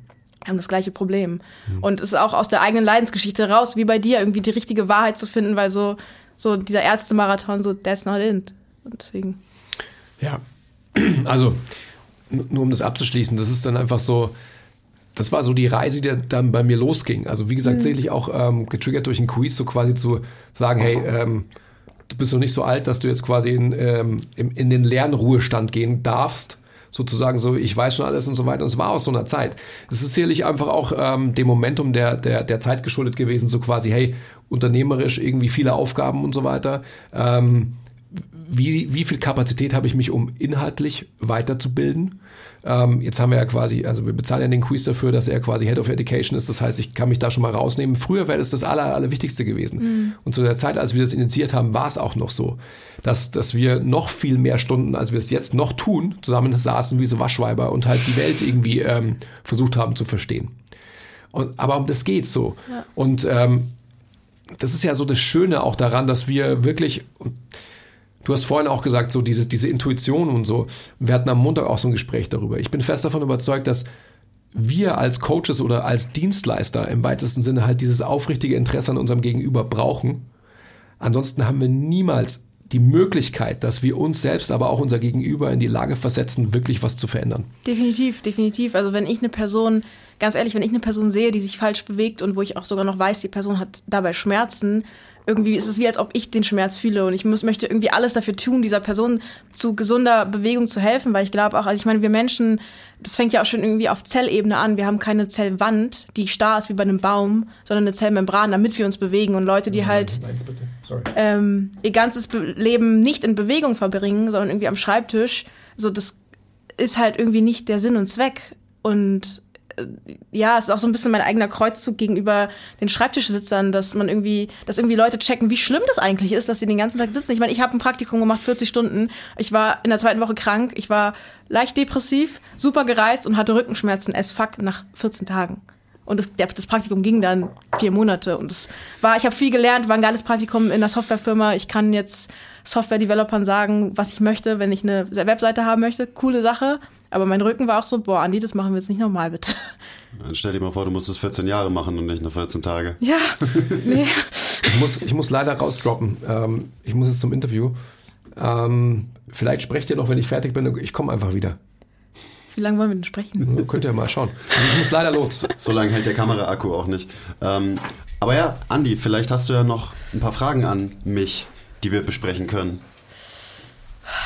Fuck, weißt du, ähm, ja, ich hatte zwar Fragen, die haben wir vorhin vielleicht angerissen, aber vielleicht auch nochmal für die, die zuhören, weil ich glaube auch für viele junge Coaches ähm, ist es schwierig, damit umzugehen, wenn sich Leute im Training verletzen. Also wenn, mhm. ich meine, die Sache ist, wir können denen irgendwie mal sagen, hey, bitte hebt es nicht so, bitte, weil warum machen wir Krafttraining? Nicht, damit sie im Kraftraum besser sind, sondern dass sie irgendwie ihrem Alltag sich halt nichts verheben. Und dann, wie räumen Leute die Gewichte weg? So, und dann bist du immer so, Dicker, warum mache ich das die ganze Zeit mit dir? Warum bezahlst du mich? Du zahlst so viel Geld dafür und nimmst nicht mal was mit, so wie mm, und dann verheben sie sich noch und dann bin ich so, fuck, alles meine Schuld. Aber eigentlich ist es nicht meine Schuld, weil ich habe die Person ja nicht dazu getrieben, sich so zu bewegen. Aber ich bin da. Also in welchem Kontext hat sich der Mensch jetzt wehgetan? Irgendwie weil er, beim- bei, weil er beim- scheiße Gewi Gewichte weggeräumt Ja. hat oder sowas. Oder angehoben vom Boden. Ja, das, boah, das ist so ein, das ist so ein Thema, weil ich irgendwie der Meinung bin, ähm, gerade wenn man jetzt ein Gewicht einfach vom Boden aufhebt, um es wegzuräumen, dann ist es ja kein maximales Deadlift-Gewicht, sondern halt irgendwie eine 20-Kilo-Scheibe oder so. Und ich bin der Meinung, ähm, dass jeder Mensch in der Lage sein sollte, das irgendwie aufzuheben. Ähm, und dass wir oft im Training dafür sorgen, dass Leute es nicht mehr irgendwie aufheben können, weil wir immer zum Beispiel alles im Extension Bias machen und so. Also das nur so zu diesem Thema ähm, Sachen irgendwie schlecht in Anführungszeichen aufheben oder so. Ich finde, jeder Mensch sollte das können, ohne sich dabei was zu verreißen. Ähm, und Leute verreißen sich was, weil sie nicht variabel genug sind. Ähm, und da ist unser Training oft dran schuld. Also eben so dieses altgedachte, altbackene, klassische Krafttraining. Ähm, also so viel dazu. Ähm, ich weiß doch, wir hatten auch mal, ich glaube, es war in irgendeinem YouTube-Video, da hat der Thilo dann auch so gemeint, so ja, ähm, auch beim, beim Loaden der Hantel schon irgendwie drauf achten, dass der Rücken in einer guten Position ist und so, damit man sich nicht wehtut. Und da kam dann halt auch irgendwann mal wer und hat ähm, kommentiert so, ja, seht ihr das immer noch so? Und ähm, da habe ich gesagt, ja, nee, ich sehe das nicht mehr so inzwischen. Also, dass man quasi einen geraden Rücken machen Ja. muss, während man seinen Hantel Nee, ich meine auch gar nicht mit geraden Rücken, aber manchmal, oder manchmal passiert es nicht mal beim Lowen, sondern wirklich beim Liften, auch wenn man auf, weiß ich nicht, 15 Reps geht, also es wirklich kein hohes Gewicht ist, aber manchmal passiert halt irgendwas und man verzieht sich so ganz komisch und das ist auch keine Verletzungen, die wochenlang andauern, sondern meistens ein paar Stunden und dann ist am nächsten Tag meistens auch sogar wieder gut. Aber trotzdem gehst du ja als Coach aus dieser Session raus, oh wow, eine Person hat sich gerade wehgetan. Ja. Also gehen wir mal zu dem Thema. Ich habe dir ja vorhin gesagt, ich ähm, hatte es auch schon einmal bis jetzt nur, zum Glück. Ähm, da hat sich jemand komplett den Rücken verrissen, also so Hexenschuss bei einem Deadlift, den ich gecoacht habe. Ähm, und ist danach auch zum Arzt und hat Diagnose Bandscheibenvorfall gehabt. Ähm, das war noch eher am Anfang von meiner Karriere, dementsprechend hat mich das damals schon krass mitgenommen am Ende des Tages. Ähm, aber die Sache ist die, der Deadlift, wo das passiert ist, der war nach meinen Vorstellungen, die ich damals hatte, technisch super. Ja. So, Spannung aufgebaut, Rücken war gerade, also Rücken war in Extension, trotzdem ist es irgendwie, ihm irgendwie reingefahren. Das ist also talking about Schlüsselerlebnisse, vielleicht hat es auch damit reingespielt, dass ich halt gesehen habe, so, hm, der hat es eigentlich mit der, mit einer guten, was auch immer das bedeutet, Deadlift-Technik gerade gemacht, aber er hat sich dabei verletzt, so, wie kann denn das sein? Ich habe doch alles richtig gemacht als Coach. Deswegen hat mich das damals auch so mitgenommen.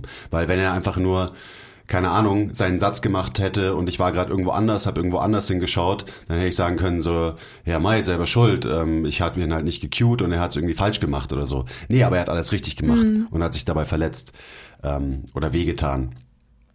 Und ähm, wie geht man damit um? Also heutzutage, du darfst dir den Schuh halt niemals anziehen als Coach, weil am Ende ist immer noch erstens jeder für sich selbst verantwortlich, aber zweitens, ähm, so, wir können nicht alles kontrollieren und wir können vor allem auch nicht kontrollieren, wann sich jemand verletzt und so weiter. Was wir aber machen können, ist, dass wir unser Gegenüber besser verstehen auf einer biomechanischen Ebene, auf einer Bewegungsebene und dementsprechend bessere Übungen und bessere Bewegungsstrategien für diesen Menschen wählen.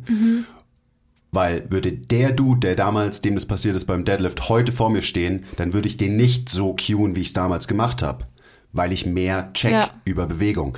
Jetzt habe ich nicht mehr ein starres Bild von einer guten Deadlift-Technik im Kopf, das ich auf jeden Menschen übertragen habe. Und so habe ich das damals gemacht und so machen es die meisten auch immer noch heute. Ähm, und dementsprechend wird es wahrscheinlich heute nicht mehr passieren. Und vielleicht hat das auch mit reingespielt, so in diesen ganzen Prozess und in diesen ultimativen Willen, dass ich halt mehr verstehen will und weniger falsch liegen will. Aber ansonsten, ähm, Mai, sowas kannst du nicht vorhersagen. Sowas wird immer mal passieren als Coach. Und weißt du, wie geht dieser Spruch? Ich glaube, der ist von Neil deGrasse Tyson so, the universe is under no obligation to make sense to you. Ja. Und so ist es auch mit Verletzungen und Schmerzen so. Das Scheiße passiert einfach. Und ähm, natürlich als empathischer, mitfühlender Mensch wird einen das ein bisschen begleiten und so, aber es darf niemals dafür sorgen, dass du irgendwie wochenlang in eine tiefe Depression fällst und dir die Schuld gibst dafür. Ich weiß nicht, ob ich deine Frage beantwortet habe, weil es ist natürlich tricky. Ähm, aber Doch, ich, ich glaube, glaube, das, kommt, das- das kommt auch mit der Erfahrung. Ja, ich glaube, am Ende muss man halt einfach, was du auch schon öfter gesagt hast, sagen, hey, du, du, bist ja kein Arzt, also ich, ich, ich manipuliere zwar Gelenke, aber nicht manuell. Also ich zwinge dich nicht in eine Bewegung. Du, also mein Gegenüber oder mein Coachie entscheidet sich ja ganz bewusst, diese Bewegung einzunehmen. Und ja, dass man sich dann einfach davon lösen muss. Nicht mehr sowas passiert. Ich meine, ich habe mir auch den Rücken verzogen und that happens. Manchmal, wenn man irgendwie gleichzeitig hebt, gleichzeitig dreht, vielleicht hat irgendjemand was gesagt, vielleicht erschrickt man und macht halt einfach eine weirde Bewegung und dann so, that's it. Aber ja. Ja. Und das ist, ich glaube, es ist ein wichtige, wichtiges Thema. Also jetzt nicht nur im Bezug auf, Ahnung, jemand tut sich weh in der Session, sondern auch jemand erreicht vielleicht nicht seine Ziele so schnell oder vielleicht überhaupt, so wie dieser Mensch sich das vorstellt. Und es kommt dann so mit der Nummer so, hey, ich zahle dir so viel Geld, ähm, aber irgendwie passiert nichts. Ähm, auch dafür darf man sich natürlich nicht als Coach verantwortlich machen. Also besonders nicht dafür. Aber ich finde es dann. wenn man sein Bestes Ja, natürlich ja. gegeben hat, Ja, logischerweise. aber ich finde es dann, dann kann man doch einfach, also ich weiß nicht, wie es bei euren Leuten ist, die ihr coacht, aber wenn zu mir Leute kommen, hey, ich möchte das und das erreichen und das ist das Ziel, dann sage ich immer am Anfang, hey, um das Ziel zu erreichen, musst du so und so oft mal trainieren. Und entweder wir machen das alles zusammen oder ich schreibe einen Plan und du machst ein bisschen was selber, ich bin auch dabei. Ähm, und wenn, und voll viele Leute, mit denen ich trainiere, die sind aber auch ein bisschen jünger als euer Klientel, die trainieren auch selber ähm, und die arbeiten auch mit einem Plan. Und das sind auch, glaube ich, eher Leute, die sowieso schon viel Sport machen, die vielleicht auch mal alleine laufen gehen oder schwimmen, was auch immer, irgendeine andere Sportart noch machen. Und wenn die dann ankommen mit, hey, ich habe mein Ziel nicht erreicht, sind halt die Fragen, die ich stelle, hey, wie war denn dein Training, wie war dein Essen, wie war dein Schlaf und wie viel Stress hast du gerade? Und da merken die Leute auch eigentlich selber schon, okay, irgendwas ist da falsch. Ähm, und dann können die mich gar nicht dafür verantwortlich machen, weil die schon sehen, dass auf ihrem Teller schon so viel irgendwie falsch liegt. Ja, vor allem, weil, und das ist dann doch wieder unsere Aufgabe als Coaches, dass wir halt realistische ähm, Erwartungen Definitiv. einfach kommunizieren von Anfang an. Und äh, wenn man das zum Beispiel nicht macht, dann muss man sich an die eigene Nase greifen als Coach. Ja, Das genau, so aber definitiv, Wichtige. wenn man am Anfang aber auch was, also ich, ich mache zum Beispiel, ich gucke mir bei jedem die Ernährung an, ich schreibe keine Ernährungspläne, aber Leute können mir so sieben bis zehn Tage lang aufschreiben, was sie alles essen. Also wirklich alles, was sie irgendwie durch ihren Mund konsumieren. Und dann gucke ich einfach an und gebe einfach so ein paar Stellschrauben und sag so, hey, muss, weiß nicht, muss, musst du jeden Tag drei Schrippen essen. So, also wenn die bestimmte Ziele haben. Und dann nach, nach einer bestimmten Zeit gucken wir uns nochmal an und schreiben sie mir vielleicht nochmal einen Plan oder ich frage einfach, hey, wie isst du gerade, läuft es, was ich dir gesagt habe, was du ändern musst und dann kommt halt eigentlich auch schon meistens bei raus, was sie gemacht haben und was nicht.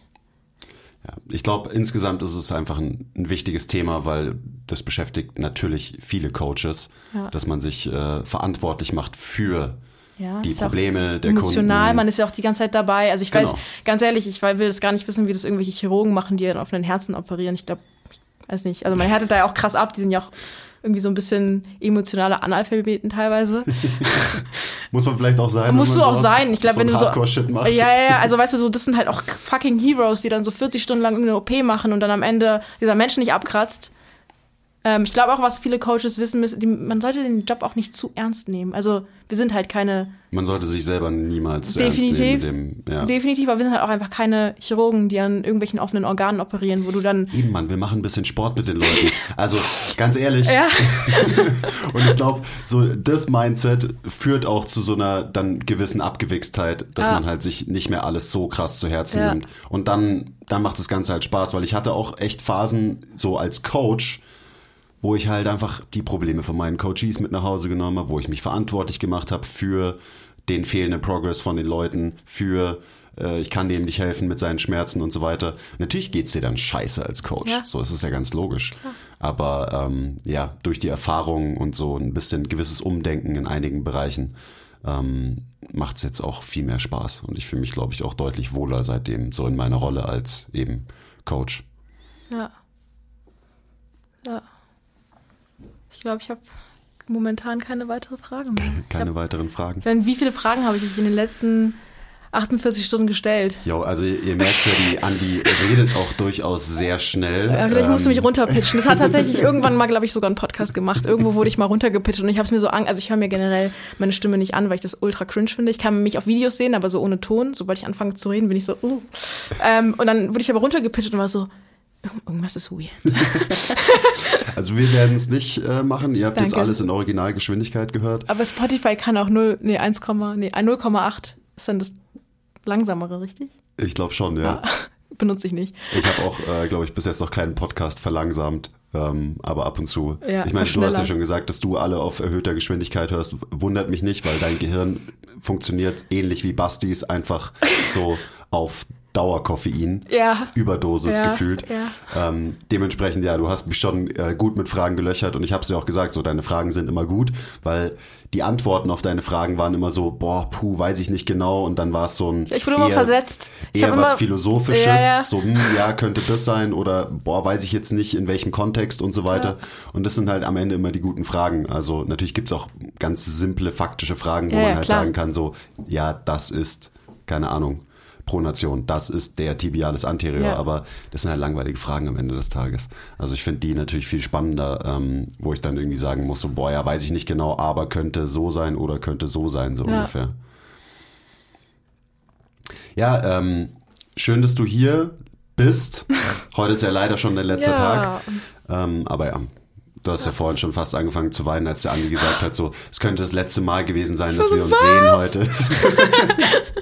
Deswegen Will äh, not. glaube ich nicht, dass Nee, es so kommen definitiv wird. nicht. Ähm, geil auch, dass du ganz spontan jetzt den Podcast gemacht, hat, äh, gemacht hast mit uns. Ja, easy. Ich meinte So. doch, ich, äh, Management schickt eine Rechnung dann. Genau. Wir haben das schon, also wir reden da immer, immer wieder drüber, wenn wir Leute haben, die hier irgendwie bei Mentorship sind, Mhm. aber bis jetzt haben wir uns irgendwie noch nicht getraut, aber ich glaube, mit dir hat das ganz gut gepasst Ja, heute. das war nice. Also ich habe, wie gesagt, auch den ganzen Austausch mit euch gefeiert, aber ich bin halt auch her, wirklich hergekommen, um mit euch zu reden und nicht um Fakten von euch zu sammeln. Also klar, wenn ich irgendwie, also ich hatte gar- keine einzige faktische Frage, als ich herkam. Das kam dann irgendwie im Training, als ich immer zugeguckt habe, was ihr macht, dann habe ich irgendwann auch gefragt, hey, warum macht ihr die Übung so oder wann lasst ihr einatmen? Ähm, aber das meinte ich halt, weil ich in Berlin einfach kaum jemanden oder niemanden kenne, mit dem ich mich wirklich so tief darüber austauschen kann. Und ich will ja auch trotzdem weiter lernen. Also ich habe ja mein ganzes Coaching-Dasein bis jetzt mit Mentoren gearbeitet, die mir immer irgendwie was beigebracht haben. Es ist so ein bisschen wie so ein Kind, wo man auch sagt, man braucht ein ganzes Dorf, um ein Kind zu erziehen. Weißt du, und man sammelt sich halt irgendwie so von jeder Person so die Bits and Pieces, die dann irgendwie auch so die Persönlichkeit formen oder auch die Coaching-Persönlichkeit oder die berufliche, was auch immer du machst. Ähm, und da bin ich halt einfach in Berlin gerade nicht weitergekommen. Also klar, mit dem Bewegungstherapeuten, mit dem ich arbeite, aber das ist ja auch nur so ein Standpunkt. Und ich glaube, dass vor allem in solchen Themen, wo halt nicht immer alles, also klar, Biomechanik ist klar, aber trotzdem ist viel im Coaching nicht schwarz-weiß und du kannst auf viele verschiedenen Wegen zur Lösung kommen und darüber musst du diskutieren und ein echter Diskurs kann, ist also je mehr Menschen, also klar, irgendwann zu viele Menschen für einen Diskurs, aber einfach nur mit einer Person ist, glaube glaub ich, dann hast du halt zwei Standpunkte und worst case kommst du nicht weiter. Und deswegen fand ich es ganz interessant, dass man halt hier trotzdem mit verschiedenen Personen diskutiert, dass ihr auch untereinander auch mal euch gegen, also euch widerspricht und sagt, hey, so, das sehe ich so und das sehe ich so. Und dann kann ich für mich selbst einordnen, wie ich das sehe.